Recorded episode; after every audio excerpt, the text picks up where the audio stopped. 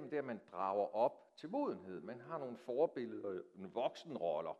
Så det er også opdragelse, og du bliver spejlet, hvis du lige er lidt for umoden og lidt for dum. Og det der, det går altså ikke, Sønneke. Med den mine, eller den attitude, eller den adfærd, der kan du ikke beholde et job. Eller der er der ikke nogen, der vil have tillid til dig. Øh, så taler man på den måde. Så der er også en spejling i det sunde hjem, samtidig med, at man har en følelse af, at man er elsket ubetinget, selv når det her det siges, når man skal opdrages lidt. Og vi, jeg tror, det er sådan en fælles menneskelig erkendelse, eller vi, vi kender alle sammen længslen efter at høre til. Noget af det værste, noget af det mest stressende eller PTSD-fremkaldende, det er jo, når man fordrives i en krig øh, fra sin hjemmeegn, bliver udsat for folkemord, men også det her med, hvis hjem opløses, eller man ikke ved, hvor man hører til, øh, så er det jo en katastrofe. Det er noget af det mest stressende, der overhovedet findes. Så vi har en længsel efter at høre til. Det er simpelthen en basal, grundlæggende tryghed. Og man kan stille sig selv spørgsmålet, hvor kommer den længsel egentlig fra, som vi kan registrere hos os selv? Jeg tror, det hører med til vores oprindelige design, den måde, vi er skabt på. I første Mosebog, der siger treenigheden i flertal.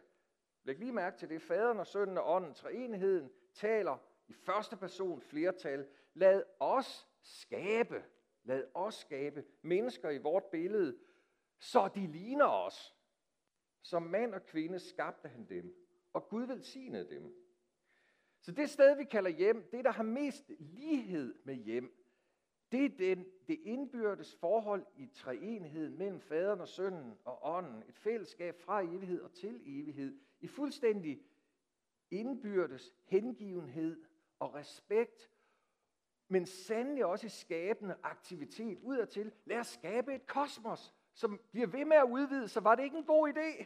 Et kosmos, som, vil, som er uendeligt og som vil blive ved med at vokse. Og lad os skabe mennesker i vores billede på den der fantastiske planet, Jorden. Og det siger noget med formålet med vores menneskeliv. Det er at ligne Gud. Vi er skabt til at ligne Gud og ære vores egen gudsbillighed, vores vækst til Guds lighed. Vi ved med at ligne. Hver en proces, hvor vi kommer til at ligne Gud mere og mere i hans natur. Og det gør vi også netop som mand og kvinde i indbyrdes kærlighed. Og hvis der er noget, vores kultur har rigtig svært ved, også i den sexistiske kultur, så er det jo at håndtere rollen som mand og kvinde på en ordentlig måde, så vi ikke krænker hinanden. At man finder sig hjemme i den rolle, at man er funktionel i den. Og sexisme, det er i sidste ende et resultat af ikke at ære ægteskabet og leve trofast i det. Hver mand sin kvinde, og hver kvinde sin mand. Prøv lige at tænke det igennem. Det lyder så moralsk strengt. Men hvis vi nu reducerede vores intimitet og seksualitet til ægteskabet, hver mand sin kvinde, hver kvinde sin mand, så var vi jo nået langt.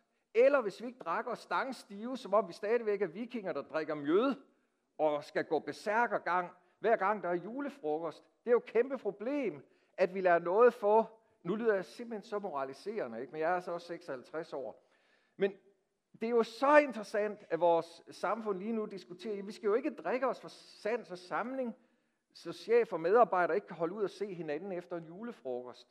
Altså, der er et eller andet, der er ved at gå op for os som danskere efter årtier med de her mønstre. Og danskerne gider jo ikke at blive moraliseret overfor, vel?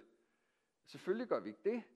Men der er noget, vi simpelthen bare ikke øh, håndterer. Og når mænd krænker kvinder, så er det jo en upassende seksuel berøring, der ikke har noget at gøre med en flørt eller kærlighed eller pagtsfællesskabet mellem mand og kvinde. Og vi har, vi har brug for at finde ud af, hvad er passende berøring med folk, vi ikke er i en intim relation med, og hvad er upassende berøring. Og når der er tale om upassende berøring fra mandens side, jamen så tingsliggør man jo kvinden, og man vandærer hende. Fordi man har ikke tænkt sig at være der i en pagtsrelation, som ligner den relation, faderen og sønnen og ånden har hinanden. Kunne der være seksuel krænkelse i Gud? Jamen det er da fuldstændig utænkeligt i treenigheden. Så det siger noget om den respekt, der ligger i paksfællesskab som mand og kvinde, og som vores kultur jo har gjort op med. Det var netop det radikale venstre og fritænkerne, der gjorde, begyndte at gøre op med det omkring 1880'erne og 90'erne. Så havde vi en kulturkamp mellem vækkelsen og fritænkeriet, som det hed. Jamen, vi kan da sagtens have bollerum og åbne ægteskaber og i flæng, som vi vil. Det er jo der, vi er endt, og lige pludselig er der ingen, der kan finde ud af, kan man sætte sunde grænser i en kultur, hvor alting er tilladt. Det er måske den drøm, vi har om en absolut frihed, men det bliver så let en krænkelseskultur. En af mine venner, Bente Mikkelsen, hun har en kommentar til det her på Facebook. Vi har lige set, hvordan mænd, og jeg tror ikke, den domino-række er slut endnu, kan falde for magtens tænder på 24 timer. Og de er jo som den fortabte søn, der vågner op på bunden af deres liv i en svinesti, en offentlig svinesti, en offentlig gabestok, hvor folk bare står og spytter og håner dem på torvet. Ikke? Hvor er man så hen med sit liv? Er der overhovedet gode nyheder, når man har nået bunden af sit liv på den måde? Og det er der, jeg tænker, der er noget i evangeliet, som vores kultur simpelthen ikke begriber. Den er blevet nådesløs, og den forstår ikke, at vi har brug for at blive forløst i vores seksualitet og vores roller som mænd og kvinder. En af mine venner, Bente Mikkelsen, hun øh, uddannede åndelig vejleder i USA. Hun lavede et hjerteskærende opslag på Facebook, og det lød sådan her i uddrag. Jeg håber, I kan følge med på skærmen her bagved. Hun skriver sådan her. Det er uendelig svært at være vidne til den menneskelige derut, der foregår for åben skærm, lige nu blandt andet i det radikale venstre. Det svære ved nedsmeltning er den, vi alle kender. Den helt fundamentale smerte ved at nå bunden. Og der kan være mange komponenter involveret i at nå dertil. Penge, sex, alkohol, had til næsten, løgn, vold, umoralsk opførelse af enhver art. Og når, når vi når derned, er vi oftest helt alene med smerten. Og det gør ondt. Så ondt, at vi må søge hjælp for at komme videre.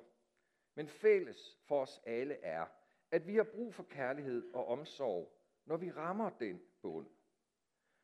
Når den berømte bund nås, og når der tilføres gode mængder af kærlighed og omsorg, så kan der måske opstå et nyt rum, hvor livet kan genskabes på ny. Og det rum, og jeg elsker det udtryk, genskabelsens rum, det har nogle af os oplevet, og det er fyldt med kraft, indsigt, tilgivelse og håb. Er det ikke flot skrevet? Det er hjerteskærende. Jesus fortalte en lignelse, en historie om to fortabte sønner. Vi læste den i Lukas evangeliet. Den historie, den handler om, hvordan det er at nå bunden. Være udskammet, skyldig, fortabt, færdig, uden lys for enden af tunnelen. Der er ikke håb længere. Og den yngste søn, han var lige præcis der på bunden af sit liv, en ufattelig udskammethed og en dyb, dyb smerte. Og så registrerer han noget hos sig selv. Han oplever en længsel opstå hos sig selv. Længslen efter faderen, out of the blue. Hvorfor opstår den? Den opstår, fordi han er skabt i Guds billede. Vi kan aldrig slippe det. Vores længsel efter at komme hjem, hjem til Gud, og selv komme hjem til hinanden. Der er en dyb længsel. Og vi læser de her bevægende vers fra Lukas evangeliet lige det øjeblik, hvor der står, han så brød han op og kom til sin far. Og mens han endnu var langt borte, så hans far ham, og han fik medynk med ham og løb hen og faldt ham om halsen og kyssede ham. Og jeg skal bede jer, der følger med lige online, vi skal lige overse Rembrandts billede af det her motiv på Vinterpaladset i St. Petersborg, så I kan google Rembrandt, The Prodigal Son, så har I et billede, som jeg ikke må vise, fordi hvis vi gør det, og det er også lige en kommentar, så koster det os sikkert 90.000 i bøde. Det gør vi ikke. Vi ser bare på billedet herinde, og I må google så Rembrandts The Prodigal Son derude. Det samme motiv skal I lige se først fra Aarhus Valgmenigheds Kirkesal. Det er Arne Haugen Sørensen, der har malet det. Det øjeblik, hvor faderen i den røde kappe, kærlighedens kappe, favner sønnen i den gule kappe. Det, det motiv hedder hjemkomst. Det er en del af den store fortælling, der handler om at komme hjem. Og I kan se dæmonerne nede i hjørnet der, som vil friste til at gå ud i afgrunden og komme væk fra faderen. Det onde er der stadigvæk, men i faderens favn er der en hjemkomst. Det er der, vi hører til. Og det, vi skal ikke mærke til om den yngste søn, det er jo, at han siger rå, ærlige, brutale sandhed om sig selv. Han siger ikke, at jeg kom til at drikke for meget, så jeg var egentlig ikke helt mig, mig selv, der gjorde det. Eller jeg blev forledt til det, fristet af nogle skøre, eller øh, ja, det var deres oplevelse, men det var ikke min oplevelse, at det var sådan. Sådan husker jeg det ikke. Han holdt intet ude i strakt arm. Han sagde det bare, som det var. Han sagde sandheden. Og hvis der er noget, Gud elsker, hvis der er noget, faderen elsker, så er det sandhed fra hjertedybet. Gud er sandhed. Helligånden er sandhedens ånd. Og Helligånden elsker, at vi siger sandheden om os selv. Det er ligesom i en AA-gruppe. Trin 1. Jeg er alkoholiker. Jeg har ikke kontrol over mit alkoholforbrug. Der kan ryge en eller to flasker en gang imellem. Ja, altså den sandhed, det er step one ind i hjemmekomst. Det er at sige sandheden om sig selv. Uanset hvor pinlig den er. Fordi sandhed motiverer sandhedens ånd for faderen til at komme os i møde. Gud kan kun tåle sandhed. Det er omvendt mellem os mennesker. Vi tror, vi skal præsentere løgnen og distancen for at få accepten. Hos faderen anderledes. Der kan vi sige sandheden om os selv, fordi vi elskede nok af ham, som er sandhed. Så sandhed fagner sandhed. Jeg er ikke længere værd at kalde din søn. Jeg har sat det hele over styr, sagde han. Lad mig bare gå som en af dine daglejere, uden værdighed, uden arv. Og så bliver han helt uventet genindsat. Han får en ring på fingeren, så han rent juridisk med en sejlring kan forvalte sin arv. Og jeg kan godt forstå, den ældste søn, det er mega sur. Denne din søn der, som har forvaltet hele arven, nu er han genindsat, og nu skal jeg dele med ham en gang til. Er det ikke bare typisk, at når Gud elsker generøst en, og giver særlige nådegaver til nogen, og særlig autoritet i Guds rige, så tænker vi, at jeg elskes mindre af Gud. Altså, vi sammenligner os selv, og vi kæmper om pladserne, og vi underminerer hinanden, vi laver karaktermord, vi anklager denne din søn, som har forvaltet det hele, for at fremme os selv. Men det er helt fremmed for faderen, den der sammenligningskultur. Nu skal vi se Rembrandts billede, og øh, det er ret interessant. Læg mærke til, hvordan hænderne er lagt på søndens skuldre i sandhedens øjeblik. Han har to hænder. Faderens venstre hånd er en mandehånd, og hans højre hånd er en kvindehånd. Og den venstre maskuline hånd er stor og fast. Prøv at mærke til, den spredt ud. Tommelfingeren, den lægger et fast pres på søndens skulder. Det minder sønnen om, at han er en mand. At han har styrke. Og den holder ham oppe. Et fast tag i sønnen. Så man kan mærke maskuliniteten og styrken. Vågn op. Vær en mand. Det er det, du er dybest set. Og den højre hånd, det er en kvindes hånd. Den er fin, den er blød, den er øm, fingrene er tætte, de har elegance over sig. Og hånden, den ligger let på søndens skulder. Den vil kærtegn, stryge, tilbyde trøst og velvære. Det er en mors hånd. Så vi ser både Guds moderlighed og faderlighed i faderens to hænder. Så moder lighed og faderlighed og hjemlighed, det har noget at gøre med de her to hænder. Også hvordan vi skal være hjem og familier, og hvordan vi skal være kirke.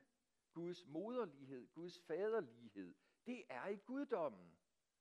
Og vi er kaldet til at være mødre og fædre.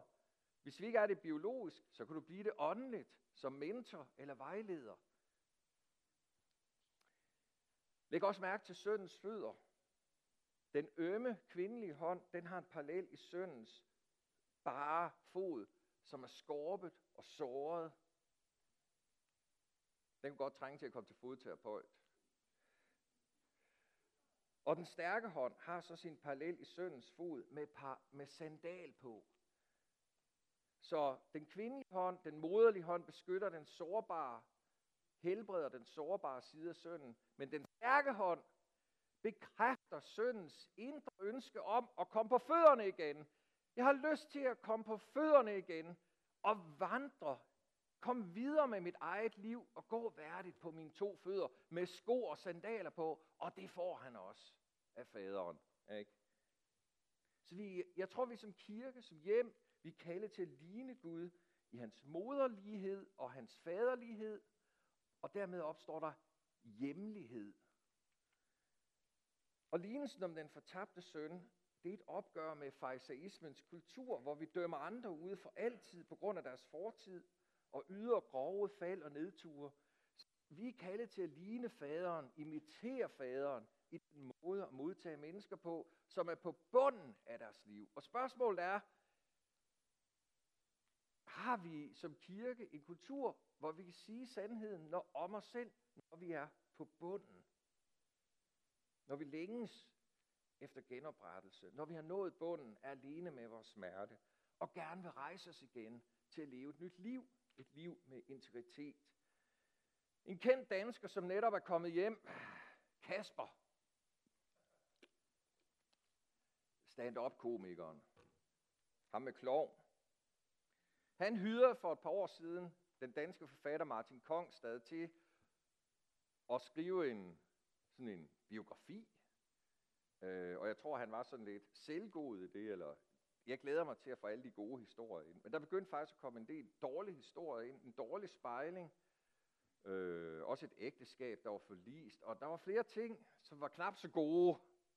Men øh, Kasper, han gik efter, vi skal have sandheden frem. Du har adgang til alle afkroger af mit liv. Skriv den bog. Så det er gennemskuelig bekendelseslitteratur fra Kaspers side. Men det er også en spejling af Kasper, for dem, der har været aller tættest på ham og kender ham. Og Kasper, han troede, han var sådan en flink og omgængelig fyr, men han fik også mere og andet end det at vide. Råt for usødet. I et øh, interview med ham i Krist Dagblad den 9. oktober, der fortæller han om, hvordan han var ved at blive slidt op. Altså alle de her drukture, hvor han var stangstiv og ikke kunne styre sig selv og ravede rundt og øh, sex overalt og med hvem som helst, når som helst. Altså, han siger, jeg var bare ved at blive slidt op. Jeg blev mere og mere træt, mere og mere gammel, mere og mere tom. Mentalt, følelsesmæssigt og kropsligt udslidt af et vildt liv, misbrug af alt muligt, sammenbrud. Og lige der opstår der en indre længsel efter noget andet. Fuldstændig ligesom sønnen i svinestien i Lukas 15. Lige der, hvor han er kommet fuldstændig til ende med alt det, han troede, der var så fedt, så opstår der en længsel. Og det var som om, at universet åbnede sig for ham. Der kom et, en revne i universet, og så kom der en kærlig tilstedeværelse ind i hans liv, som begyndte at være hos ham og følges med ham. Og han finder ud af, at den kærlige tilstedeværelse hedder Jesus. Og han blev døbt for nylig, og af de 60 gæster, der var, der var der ikke en, der spurgte om, hvorfor han blev døbt. Fordi for danskerne, der er religion og Jesus mere tabu end sex og drukture. Altså, hvad er det for en kultur? Det dybeste længsel, vi har, kan vi ikke tale om. Det er forrygt. Hvor mange mennesker i den her krænkelseskultur kommer ikke til enden af deres liv og ser ingen fremtid og ikke noget håb. Vi skal kunne tale om det her. Og hvis vi ikke kan det, så er det fariseismens kultur, og det var præcis dem, der skulle have den her lignelse om faderen. Fordi hvis vi er fariserer, så er det svært at komme hjem til Gud. Det er svært at komme hjem til sig selv. Det er svært at sige sandheden om sig selv. Vi har brug for at blive mødt i menigheden af Guds to hænder ømhed, trøst, heling af fortiden, men også en stærk støtte og fasthed og vær, til at igen at kunne leve fremadrettet på sine fødder med værdighed, integritet, respekt. Vores offentlige kultur, vores politiske kultur, den er blevet nådesløs. Og det, af, det sætter sig jo i et helt folk lige nu, at lederne på det øverste hylde i vores samfund har en nådesløs kultur. Der er noget, de vil gøre op med, som der skal gøres op med. Men hvordan kommer vi hjem? Hvordan bliver vi genoprettet, uden at der er nogen, der bliver dømt ude for altid? Og hvad værre er, under de rette motiver, så er der også en skjult trang til magt og dominans over andre. Så kan vi underminere nogen, lave karaktermord og selv komme til magten og selv komme frem. Så kan vi jo altid gå efter nogle personer og tale om, hvad der skete for 20 og 30 år siden, som underminerer den. Så på overfladen kan vi have de helt rette motiver. Der er noget, vi skal gøre op med, ja. Men gør vi det i kærlighed med henblik på genoprettelse? For lige under dyden, der ligger måske lasten, magtbegæret, spillet om magten. Og hvis kirken skal være det hjem, som afspejler faderen, og gør det muligt at komme hjem, så må vi gøre op med både fejseismen og sexismen. Evangeliet har bare en anden vej. Det er at bekende det, sige det i et trygt rum, angre, forbedre sig, leve et nyt liv, forsone sig, genoprette tilliden over tid. Så kirkens kultur må ligne faderen. Han byder mennesker på deres livs bund velkommen hjem. Jeg ser det ikke bedre end i 12-trinsgrupperne. Prøv at læse de 12 trin. Det er beskrevet der, hvordan de 12 trin ser ud, hvordan man forsoner sig. Dem, man har krænket og udnyttet og snydt og bedraget som alkoholiker eller misbruger. Hvordan gør man det, uden at ødelægge andres liv? Hvordan ser den forsoningsproces ud? Spørg AA i Roskilde. Et billede på kirken i Nye Testamente, det er, at den er Guds familie. Vi er Guds husholdning. Et sted, hvor al fjendskab mellem kønnene, mennesker, raser, etniske grupper, hvor det er nedbrudt i Kristus, fordi alle ting er forsonet i ham. Og dermed bliver vi et sted for Guds nærvær i ånden hos os. Loven, de ti bud, har altid ret, men den er magtesløs til at genoprette hele, forsone og give os integritet. Loven kan kun afsløre os. Den er magtesløs på grund af synden i os, og det har vores kultur ikke forståelse for, at synd er den her ubegribelige magt, hvor noget lige pludselig kan tage magten over os, og det indfører det andet med sig. Til sidst er vi et sted, hvor vi ikke kan kende os selv og har gjort noget, vi aldrig nogensinde skulle have gjort, men vi gjorde det, og det er vores ansvar, og kun vores ansvar. Og når man er i det sted, så er der kun evangeliet, og det er Jesus, der baner den for os. Vi skal læse til sidst Efeserne 2. Hvad gjorde Jesus? Han satte loven med den bud og bestemmelse ud af kraft. Han satte den ikke ud af kraft, etisk set. Loven er fuldstændig sand. Ja, du skal ikke krænke nogen seksuelt. Men han satte den ud af kraft som et middel til at genoprette, til at forsone, til at helbrede os. Det har Jesus har sat loven ud af kraft som et middel til frelse. Den er ikke en middel til forsoning. Den nedbryder os tværtimod, hvis vi står helt alene med loven. Det han gjorde, det var, at han ville skabe et nyt menneske. Det kan også oversættes en ny menneskehed. Han vil skabe en ny menneskehed af de to tidligere fjender. Og i det her kapitel er det fjendskabet mellem jøder og hedninger som var helt op at køre, blandt andet på grund af omskærelse, som man synes er en rigtig mærkelig ting. Kan I huske omskærelsesdebatten for tre uger siden, hvor hadsk den var? Jeg siger intet om, hvad jeg mener om omskærelse lige her i dag. Jeg siger bare, hvor hadsk diskussionen var. Fjendskabet mellem jøder og hedninger, det er godt nok for mærkeligt, ikke? Det fjendskab har Jesus nedbrudt mellem jøder og hedninger. Så vi ikke længere skal skændes om, hvad vi skal spise, om vi må gå med burka eller tørklæder, eller vi er veganer. Eller... Men det her samfund, det går mere og mere op i at være logisk. Hvad er det rigtige, og hvad er det forkerte? Og så kører alle hårdt på med det. Og så bliver vi fjender. Vi udskammer hinanden. Kirkens opgave, det er at følge ham, som har nedbrudt loven, som en vej til at skabe en ny menneskehed. Han vil skabe en ny menneskehed af to tidligere fjender, og således stifte fred, og for ved korset at forsone dem begge med Gud i et læme, og dermed dræbte han fjendskabet. Er det ikke fantastisk? Evangeliet, Guds rige, Helligåndens nærvær, dræber fjendskabet. Dræber fjendskabet imod os. Vores had mod folk, der klæder sig anderledes og spiser anderledes, Vi er simpelthen sat fri til at leve i Guds rige med en guddommelig kærlighed. Uanset hvor mennesker er, om de er på bunden, uanset hvad de har gjort, uanset hvad jeg har gjort, der er en vej til at blive forsonet. Og det er hjemligheden, vi skal stræbe efter. Det er evangeliet, der giver os det. Så er I ikke længere fremmede og udlændinge, fordrevne, eksilerede, hvor jeg mistet fodfæstet. I er de helliges medborgere og Guds husstand. Til sidst vil jeg give tre kald. Første kald. Måske du skal du tage step 1, ligesom i grupperne Bare sige sandheden om dig selv til en præst, eller en moden åndelig vejleder, eller hvor det nu er. Hvis du er på bund af dit liv alene med din smerte, så våg at tage det skridt. Bekend, sig det som det er. Hvad du kæmper med. Jeg har mistet kontrollen. Det er gået helt galt. Og faderen vil komme dig i møde. Det andet kald er til alle de ældste sønner. Har en rigtig god facade, men som måske ikke elsker Gud, og der slet ikke dem, der er på bunden, dem har man bare forarvelse overfor. Og der siger faderen, kom ind i festen. Kom med ind i det arbejde, jeg gør, med at skabe hjemlighed, med at modtage. Vær med til at fejre din bror. Vær med til at tjene ham. Vis ham mildhed. Vær med til den her fest.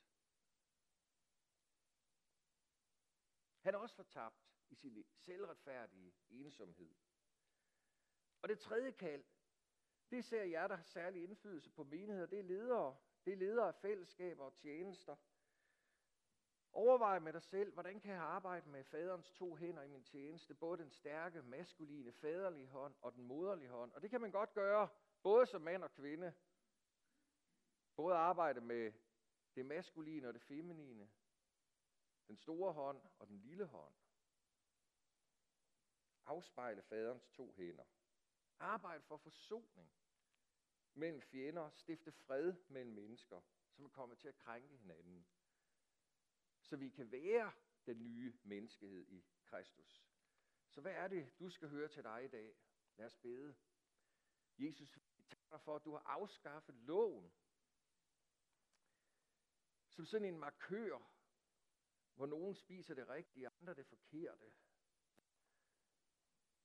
Du har også afskaffet loven som et middel til at genoprette os. Den siger bare den rå, brutale sandhed. Men tak fordi vi elskede nok til at kunne sige den rå, brutale sandhed om os selv, til dig og til sjælesørgere og medvandrere i vores liv. Lad os som kirke afspejle dine to hænder. Helbrede trøste, men også styrke til et nyt liv, hvor vi vender os om fra det, som er forkert, og bryder mønstre i vores liv, som gør os uværdige. Tak, at du er den, der hjælper os til mønsterbrydning og til at få genoprettet vores liv. Må vores kirke her være sådan et sted, hvor det er det, vi er optaget af. Genoprettelse hjemkomst til fader.